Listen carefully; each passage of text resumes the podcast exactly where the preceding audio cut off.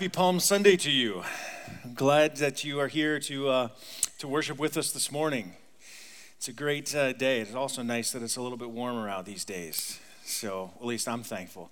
I have a cleaner garage as a result. So, that's how I spent my day yesterday. If you guys want to come over and take a look, it's fantastic. Uh, tell you what, I wouldn't, I wouldn't say you should eat off the floor, but it looks pretty good. Well, welcome. We're glad that you're here. If you have a Bible, then I want to encourage you to take it up and turn with me to the book of Colossians. We find ourselves at the very end of the book, chapter four. We'll be looking. We'll make our way through uh, the letter, the finishing uh, words of Paul's letter to the Colossians. If you don't have a Bible, then in the pew Bible, the pew back in front of you, there's a Bible there. You can find this reading on page 955. We would love to have you join us there uh, for our final study in the book of Colossians. We've been studying Paul's letter. It's a letter that he'd been writing, and he says at the end, he says, I'm writing this with my own hand. I don't know, when's the last time you received a handwritten letter? I don't receive letters very often, um, especially the handwritten kind. But a couple of weeks ago, probably about a month or so ago, I actually received two. They came to me from a couple of uh, young boys who are a part of the church. So I thought I'd share them with you because I thought they were really wise and insightful. Um, so the first one here, let's see, says, Thank you for being my pastor. I appreciate you going up on stage and teaching us about God's word. I think you should be the pastor, the pastor your whole entire life because you are a spectacular preacher of the word of God. Just insightful young children, I tell you. Just wait, there's more. I know you wanted to hear more. Dear Pastor Platic, thank you for preaching to the church. You are a really good pastor. I think you are funny and a cool pastor. See? Just mm, out of the mouth of babes. You have funny stories. You have really good prayers. I like you as a pastor because you really good you're a really good preacher and you preach about a lot of interesting subjects. Keep it up. I think I will. It's great a little encouragement, isn't it? Just from time to time, a couple handwritten notes. Well, this was Paul writing to the church in order that they might he might encourage them on in faith. Actually, the reason he wrote this letter, he tells us. He told us back in chapter 1, the end of chapter 1. Let me let me remind you of what he says. Can we get that? Oh, we should. There we go. This is what this is his purpose. He is the one we proclaim, meaning Jesus admonishing and teaching everyone with all wisdom, so that we may present everyone fully mature in Christ. To this end, I strenuously contend with all the energy Christ so powerfully works in me. Why did he write the letter? So that he might be able to teach and admonish this church with all wisdom. Why? So that they might become mature in Christ. That's why they were there, that they might be able to grow into maturity. And he says, and this is what I labor. This is to the end of my, this is why I labor so hard and why I work so diligently, is that they may continue to grow in wisdom and maturity. And that's why he was writing this. And then he continues to go on. And then he would says, he, as, as, you, as you already know, as we've studied, he said that Christ is the supreme being. All of the glory, all of the fullness of God is found in the very person of Jesus Christ. And you and I, as those who are followers of Jesus, have been brought into that fullness. And so, therefore, Christ is your very life, he is writing them. Christ is your life. The, what is your life about? It is about Christ and who he is. This was the basically the first half of this letter that he continued to come back to. Our significance and value and self-worth is in Christ and in Christ alone. And then the back half, chapter 3 and now into chapter 4, he begins to get into some practical working, working that out in each of our lives. We work that out in the church, that we are to bear with one another, that we are to love one another. And then he continued on and said, because you are united with Christ and Christ is your life. Then he talked about the implications of that in our marriages and then how we parent our children and interact with our children. And last time we were together, we looked at the way in which the implication, because Christ is our life, this is how we view our work as, as an employee and as an employer. And now we find ourselves coming into a flurry of different things at the end of, of his letter. It's as if he just started kind of, uh, he sped things up and just started rambling off, just a, or rattling off several things. And so he says, here's what we're going to be thinking about today. He says, we need to devote ourselves, to devote ourselves. First, he says, we need to devote ourselves to prayer. The first thing he addresses is in verse 2 Devote yourselves to prayer, being watchful and thankful. And pray for us too, that God may open a door for our message so that we may proclaim the mystery of Christ for which I am in chains. Pray that I may proclaim it clearly as I should. Let's just pause there. He begins by saying, Now devote yourselves to prayer. The mature Christian life is a prayerful life. Someone who is growing into maturity in faith, they will, you cannot grow into maturity in faith without having a, a, a vibrant prayer life. Without having a vibrant prayer life. The mature Christian life is a prayerful life. And Paul says, now, how, what does that actually mean for us? One, I want to suggest to you that a vibrant, mature prayer life, someone who is devoted to prayer, means that they have open eyes. Open eyes. He says that we are to be watchful, or in another version, it says we are to be wakeful. We are to be wakeful. I don't know if you've. Um, if you've uh, been exposed to this, but there's, there's, the, there's the idea of, especially on social media, uh, is the idea of stay, the idea of stay woke. Have you heard that? Have you heard that? Stay, hashtag stay woke. And it's, it kind of is used in reference for those who are thinking as individuals. Uh, they're thinking for themselves. They see way, the ways of racism and sexism and classism and how those affect their lives on a daily basis. Um, it's, it's, it, the, the hashtag stay woke reminds people to look past the narrative that is provided for them. And it's supposed to remind the people to, to recognize that there's another story, there's another way to think about these things. And, and I want to suggest to us this morning that what Paul is saying is that we are to stay woke. Hmm. That there's a narrative of our lives. But for Christian people, they understand that there's another narrative, there's a deeper story. There's something else that's, that's going on, something else that's deeper, that's uh, actually more real and more significant that there is the, re, the normal routine, as if you like, of our lives. We get up, we have breakfast, we do what we do, we go to work, we go to school, we do our lives. But Paul says that's insufficient for the Christian, that there's a deeper story, there's a deeper reality, there's something far more significant, that we need to have a wakefulness and a watchfulness in our prayer life. That there is, a, there is another reality that is functioning and a truer reality that is at work. And it is for the Christian who's able to understand these things. Paul says, remember, there's a story under the story.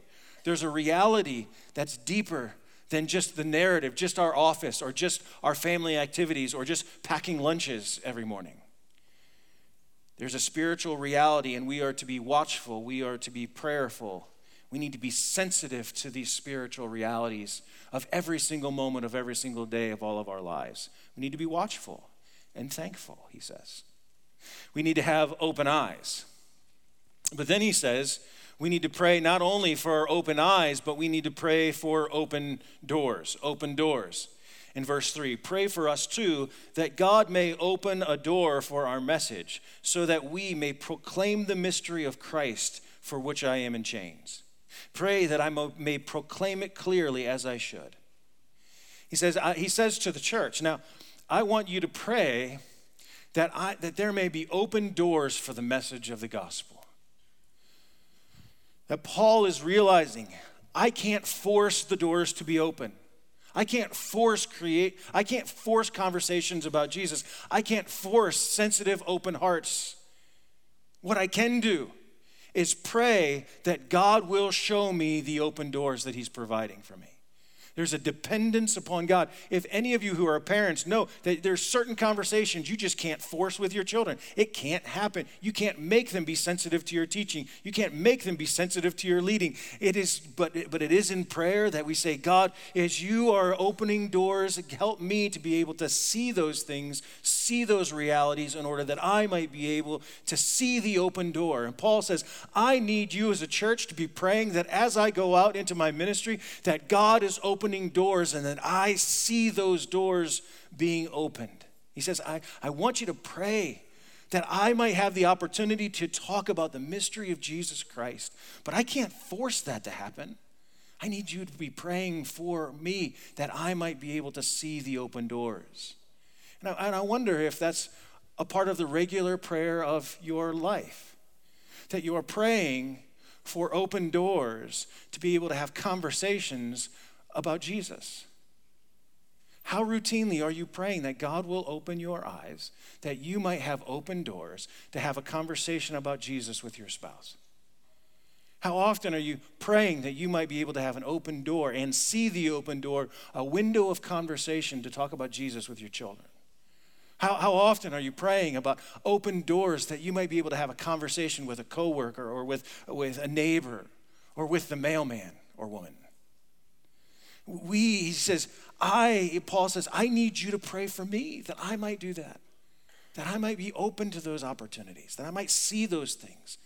And it, there is, there is about, there is about this, this work, a dependence upon God. Even just this morning, I received an email from members of our church who are overseas right now in order to, to, to be able to teach other people about Jesus. But their prayer was that they might have open doors for the gospel that they might have open doors. And so this morning, I prayed for them, the very same thing that Paul was asking that they pray. And I invite you to be in prayer for me. That as the pastor of your church, that I would see the open doors that God has presented me and my family and my life to, to make much of Jesus. That just because I stand up here with a microphone doesn't mean that, that, I'm ever, that my eyes are opened any more than yours. Because I pray for you and you pray for me. We need to pray for one another that we might be, be uh, uh, our eyes might be open to the spirit, to spiritual realities, and that when we see the doors may be open, that God would open those doors and we would see it. And then we pray, thirdly, we pray that we would have an open mouth. Verse 4 Pray that I may proclaim it clearly as I should. You think if there's anyone who ought to proclaim it clear, you, clearly, you think it would be the Apostle Paul, don't you? You think, I mean, I mean, he wrote so much of the Bible. You think if there's anybody who kind of had it down, kind of figured it out, it was probably Paul. No. Even, even the Apostle Paul says, Yes, I, I, I need to, I, we pray that we might be, have open eyes to be able to see the spiritual reality, and pray that there may be open doors to the message of the gospel, and pray that I don't screw it up. That's essentially what he says. Pray that I know the right words to say. Pray that I might be able to pro- proclaim Jesus clearly as, as I ought. It's a prayer, it's a request. And I think that's one of the challenges that we have as a church so often is this idea that we, we know that we have, um, that, that we ought to share about Jesus we understand the reasons why we ought to tell other people about Jesus and have those conversations. We even have the conviction that we should. We even have the desire to, and maybe even look for opportunities to, but so many times feel like we just don't have the words. The, we're scared we won't have the right words. Well, take encouragement that even the Apostle Paul said, Hey, pray that I might have the right words. There is about this idea of sharing that you can learn a whole different lot of different ways to talk about jesus and to share the story of jesus but the bottom line is all of this life the mature christian life is about being dependent upon god it's about being dependent upon him god Will you make me sensitive to the spiritual realities of my everyday life? God, will you make me sensitive that I might be able to see the open doors that are open doors for me, that won't be open doors for anybody else, but they're open doors that God's given you? And say, God, will you give me the words? Will you give me the right words? It's a, it's a, it's a life of dependence upon Him with a, a sense of confidence, knowing that God will actually provide all of those things as we come to Him in prayer. Devote yourselves, he says, to prayer. Devote yourselves to prayer. Secondly, he says, then be devoted to wisdom. Verse 5 Be wise in the way in which you act towards outsiders, and make the most of every opportunity. Let your conversation be always full of grace and seasoned with salt, so that you may know how to answer everyone. Paul instructs the church to be wise in their interactions and discerning in the way in which they act and think and talk with those who are outside of the faith. We need to be devoted to being wise in our interactions, the way we think and talk and act with those who are outside the faith, those who are not followers of Jesus. We need to think about these things. We need to be wise. You know, we live in a culture now where it's become more and more routine for people to have no religious affiliation or what they what pollsters call the nones that when they poll people uh, and they're, they're, they're, there's a rise of the nones people that when they say what's your religious affiliation they put none on a survey and that's been rising in our culture and they talk about all the reasons why that is. And one of the primary reasons is that this idea of cultural Christianity has now been pushed off to the side, that people are no longer just proclaiming to be Christians because somehow it'll get them elected to office, or somehow there's an expectation that people will, you need to have some sort of connection to a church in order to be an effective member of society. That's just not the case anymore. And so, therefore, more and more so, the, the church is kind of being pushed to the margins of, of culture and society. And so, therefore, this idea of being, of being wise in the way in which we interact with those who are outsiders is, takes on even greater significance and importance. Because the, because the church is continuing, the, the evangelical Christian church is continuing to get pushed to the margins. And so, therefore, we'll have opportunities more and more to interact with those who are not of the faith. And he says, You need to be wise in your interactions with them. What does wisdom look like? What does wisdom look like? There's lots of things, ways we could answer that question. Let me give you three thoughts. First, wisdom with outsiders requires that you are with outsiders. You say, well, that's not brilliant. I know. But if you want to be wise in the way your interactions with outsiders, you need to be with outsiders because it's so easy for us as Christian people to spend all of our thinking and all of our time with people who are like us, who think like us, who believe like us, because it's safe, because it's comfortable, because I like it, because it's easy. But if we're going to be wise in the way in which we interact with those who are outside the faith, it means that we need to be with people who are outside the faith. And we need that means that we'll be in uncomfortable situations because they don't think like we do, they don't talk like we do, they don't act like we do because they don't believe what we believe. But we need to, we need to be engaged with those who are outside the faith. Second is this you need to remember that you represent Jesus that when we are with outsiders, we're not to be like them, but we're to be with them. And we are to remember that we are, to, we are the representatives of Jesus. One uh, scholar, William Hendriksen, puts it this way. Uh, maybe not. He puts it this way. Let me read it to you. Is it here? Oh, there it is. Behave wisely towards outsiders always bearing in mind that though few read the sacred scrolls, all men read you. Behave wisely towards outsiders, keeping in mind that though they may never read the Bible, or he refers to the sacred scrolls, they will read you. They will read your life. They will read your interactions. Because why? Because you are a representative of Jesus when you are with outsiders. Hmm. So be careful what you put on the back of your car, right? So you put those little fish on the back of your car, eh, well intentioned, saying, Yes, this, uh, I'm, I'm, I'm, I'm identifying as a Christian. Then be careful how you drive. Be careful how quick you go and the gestures you make because you're representative of Jesus. If you're coming to church and you get pulled over by a wonderful Maple Grove police officer, please don't tell him you're coming here as if somehow it's going to get you off the hook.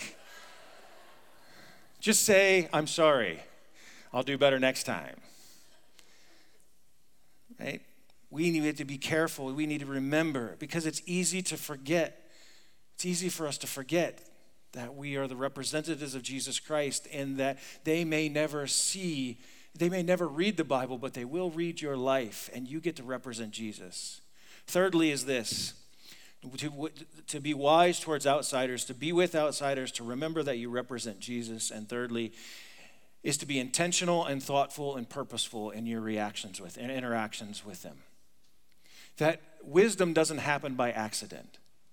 It just it doesn't. You need to be purposeful and intentional when thinking out your relationships with those who are outside the faith. How are you going to interact with your neighbors? How are you going to interact with your coworkers? How are you going to be with people in order that you might represent Christ in a positive way? How are you and your wife, how are you and your children talking about these things, thinking about these things in order that you might be able to represent Christ well with those who are outside the faith? He gives us, and then he goes on to say, okay, but there's something even more specific we need to give consideration of. Verse 6 Let your conversation be always full of grace, seasoned with salt, so that you may know how to answer everyone. One of the, one of the primary ways we represent Christ the, to, to, to the outside world is by the way we speak, by the way we talk. And this includes social media, right? This includes Facebook, this includes Twitter, this includes what you do out in that space. The way in which we use our language, what we say matters. We should always take great care to ensure that our language is full of grace, that we are speaking graciously with others, that the way in which we talk about other people is a way of grace. And I'm not saying you somehow divorced from truth, you somehow just swipe things under the rug, and so therefore you just always love people. I'm not saying that. What I'm saying is you can, you can speak truth in a way that, that, is, that is respectful and gracious to others. And it ought to be the expectation of Christians towards all people themselves other Christians, but also those who are outside the faith, that we are that our conversation is full of grace. That, that this idea of backbiting, the idea of backstabbing, the, the, cutting other people down in order that we might be able to get ahead at the office, no, no, none of that should be a part of the way in which we talk. None of that should be a part of our language. And if it is, then repent and stop tomorrow, today, now. Because our, our conversation is to be full of grace. And, and also, he says, and seasoned with salt. An interesting metaphor that he uses, an interesting word picture. Because salt, in one sense, adds flavor. The other day, because the weather's been nice, I, I, got the grill out and I was grilling chicken and I was also grilling zucchini. And so once I had finished, I walked in really proud with my, you know, chicken and zucchini and ready for all of the wonderful accolades of my wife and children because I'd labored over the grill. Didn't happen. My wife says, "Did you put salt on this?" Um, needs a little needs a little salt. Why? Because it, the zucchini needed a little something something besides just my touch. It needed salt. Needed salt because it adds flavor. So our conversation. So our conversation ought to add something, ought to add flavor to those whom we're having conversation with, to, to with our neighbors and with our coworkers and with our, our family members. That, that because they're in conversation with you and because your identity is in Christ, there's something about a conversation with you that they don't get other places. They were, great, they were, they were so kind and so compassionate and so, and yet so different than anybody I've ever had conversation with because our, the salt adds flavor. Well, salt also is a preservative. That in our conversation, in the way in which we speak, when we that we can preserve other people and we can preserve culture. That the way in which we interact with others and the way in which we speak with others, as people start to cut down other people, we can turn the conversation towards something else. As there is gossip that starts to happen, as we see it happening out on Facebook and social media, you have an opportunity to preserve culture. You have an opportunity to shift conversation. Because salt, not only does it add flavor, but it's a preservative.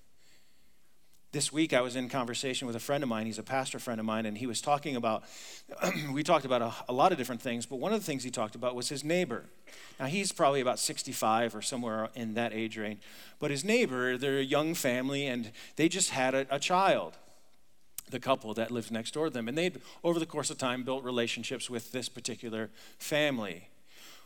Well, they just had a conversation. He was uh, out because the weather turned. They, everybody was out and about, and he was having a conversation with his neighbor, and they knew them well.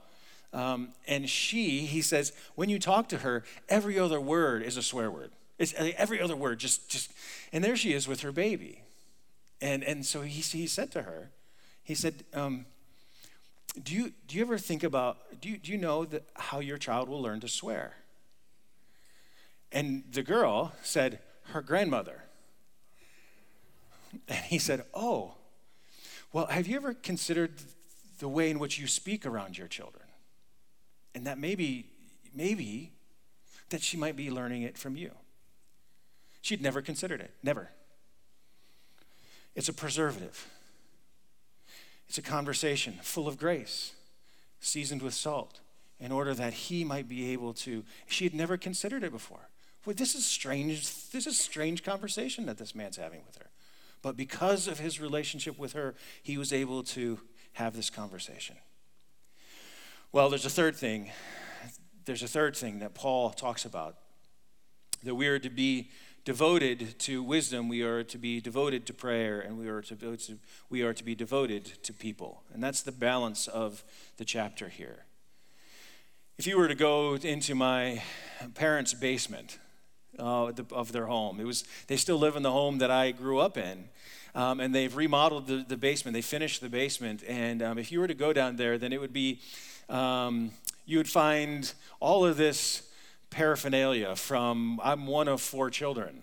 And so you will see uh, pictures of team pictures, right? Of, of when I was in, when I played soccer or when I was on the baseball team or my sister was uh, playing soccer or all the different teams and all these different pictures that are sort of spread all over the basement walls. And, and, and so if you were to see a picture of my, my basketball team when I was in high school, then there, there's the team picture. And I could tell you where, where my classmates went. I could tell you that Jamie Lyron went on to play uh, for the University of Pennsylvania. Uh, I can tell you that Matt Sladkey, who also happened to be the guy who gave me a ride home from school or from practice every day, went on to play for the Naval Academy, play basketball for the Naval Academy. I could tell you where a number of these people are because there was a, there was a period of time when I saw these gentlemen every single day and we went out and we laid, we laid all of our, our sweat and tears and we, we worked really hard in order that we might be able to play the game well, play the game of basketball well. And there's a picture that shows who those guys were. Paul gives us a picture, picture of the guys who have been influential or been a part of his team as he's been doing ministry. If you remember, he wrote this letter from jail. He was writing this from jail to the church in Colossae. And now he says, Now, let me, let me just tell you, church. I got to tell you, church, about my team. I want to introduce you to my teammates who have been with me as we've been working out the cause of the gospel. I have been laboring that you might grow into maturity. And these are the people that have been on my team, who have been with me, who have been praying for you, who have been a part of my teammates. And we could take time to go through all of them that are listed here, but we won't. I just want to highlight a couple. I want to highlight a couple, I think, purposefully and intentionally. The first is the first one he mentions Tychicus. Tychicus, he says, verse 7, will tell you all the news about me. He is a dear brother, a faithful minister and fellow servant of the Lord. I am sending him to you to ex- for the express purpose that you may know about our circumstances and that he may encourage your hearts. I want to tell you about Tychicus. He's a dear brother, a faithful minister, a fellow servant of the Lord, and I'm sending him with a message that he might encourage your hearts. Tychicus was with Paul for four years, four years of his public ministry.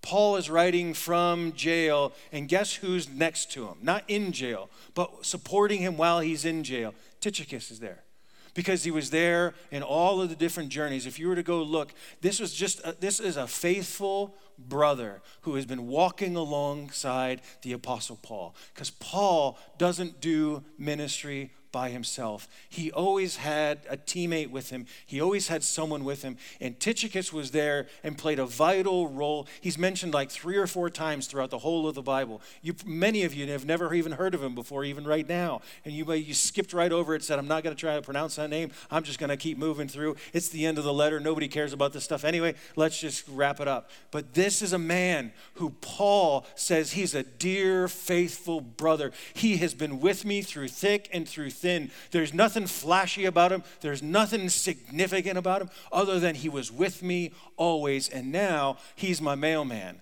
And I'm sending you this letter, and he's going to come tell you exactly what's been going on in our ministry and our life over these last time, over these last days and months. We need people in the gospel ministry who aren't seeking amazing accolades, but are faithful brothers and sisters who continually to be committed to the cause of the gospel of Jesus Christ, who are just continued day in and day out to walk with one another. That's a significant and important role. You say, I never want to strap on a microphone and stand up on a stage. I never want to be out on the front. I just want to come alongside and I just want to labor in prayer and I just want to come and serve and I just want to be with you. That's what Tychicus was to Paul. And the gospel and the church needs people that will be stable and steady for the cause of Jesus Christ. Three weeks ago, I got a phone call. I actually got a voicemail from Carl Anderson. you don't know Carl Anderson. He's a mechanic in the east side of Cleveland. Great mechanic. He calls me just to say, I'm praying for you, brother.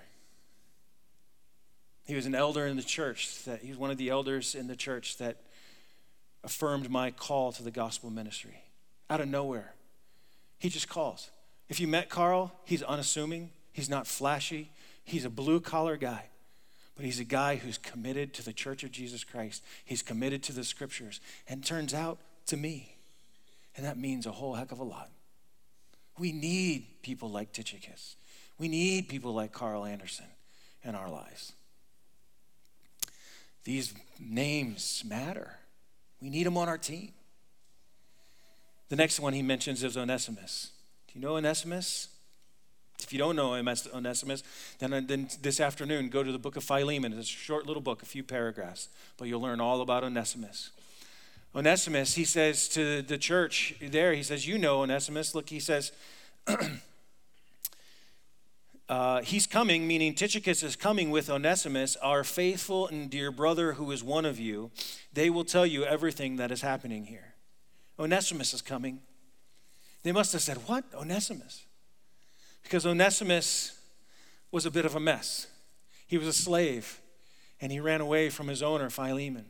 And then he bumped into Paul as he is running away. And now, Paul, the apostle, says, I want you to know, I want you to know, this same Onesimus is a dear, faithful brother. He had, a, he had messed up. He had, a, he had baggage. He had a messed up path, past. And now, the apostle Paul is writing to the church in Colossae and saying, I want to come sending you Onesimus. They, they would have said, What? He's the guy who ran out? Yeah, but then he had an encounter with Jesus. And now he is a dear, faithful brother. One of the areas of ministry that I oversaw years ago was uh, a marriage mentoring ministry.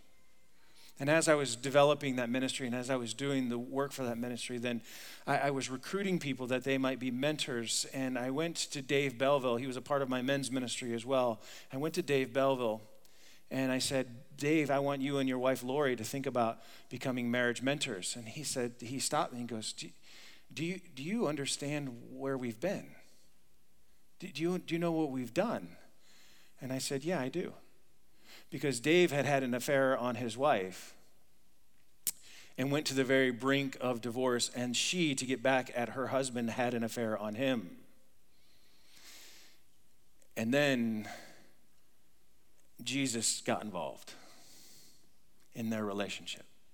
And if you would have met Dave, and Dave's now with the Lord, but if you would have met Dave and Lori and watched the love that they had for Jesus and for one another, you never would have guessed that they would have been where they had been. And he said, Do you know where we've been? I said, Absolutely know where you've been. Who better to help people on the brink than someone who's been on the brink themselves and watched the power of Jesus restore a life? Yes, we all have brokenness. Yes, we all have baggage. And now God has, you know, the healing power of Jesus Christ. Who better to tell couples in the middle of brokenness and despair and pain than you who've seen God show up? And they joined my team. And God used them. God used them.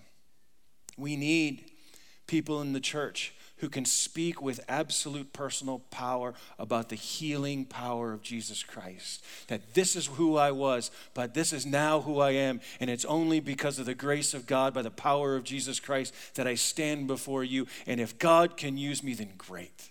We need that in the church. We need that in our lives.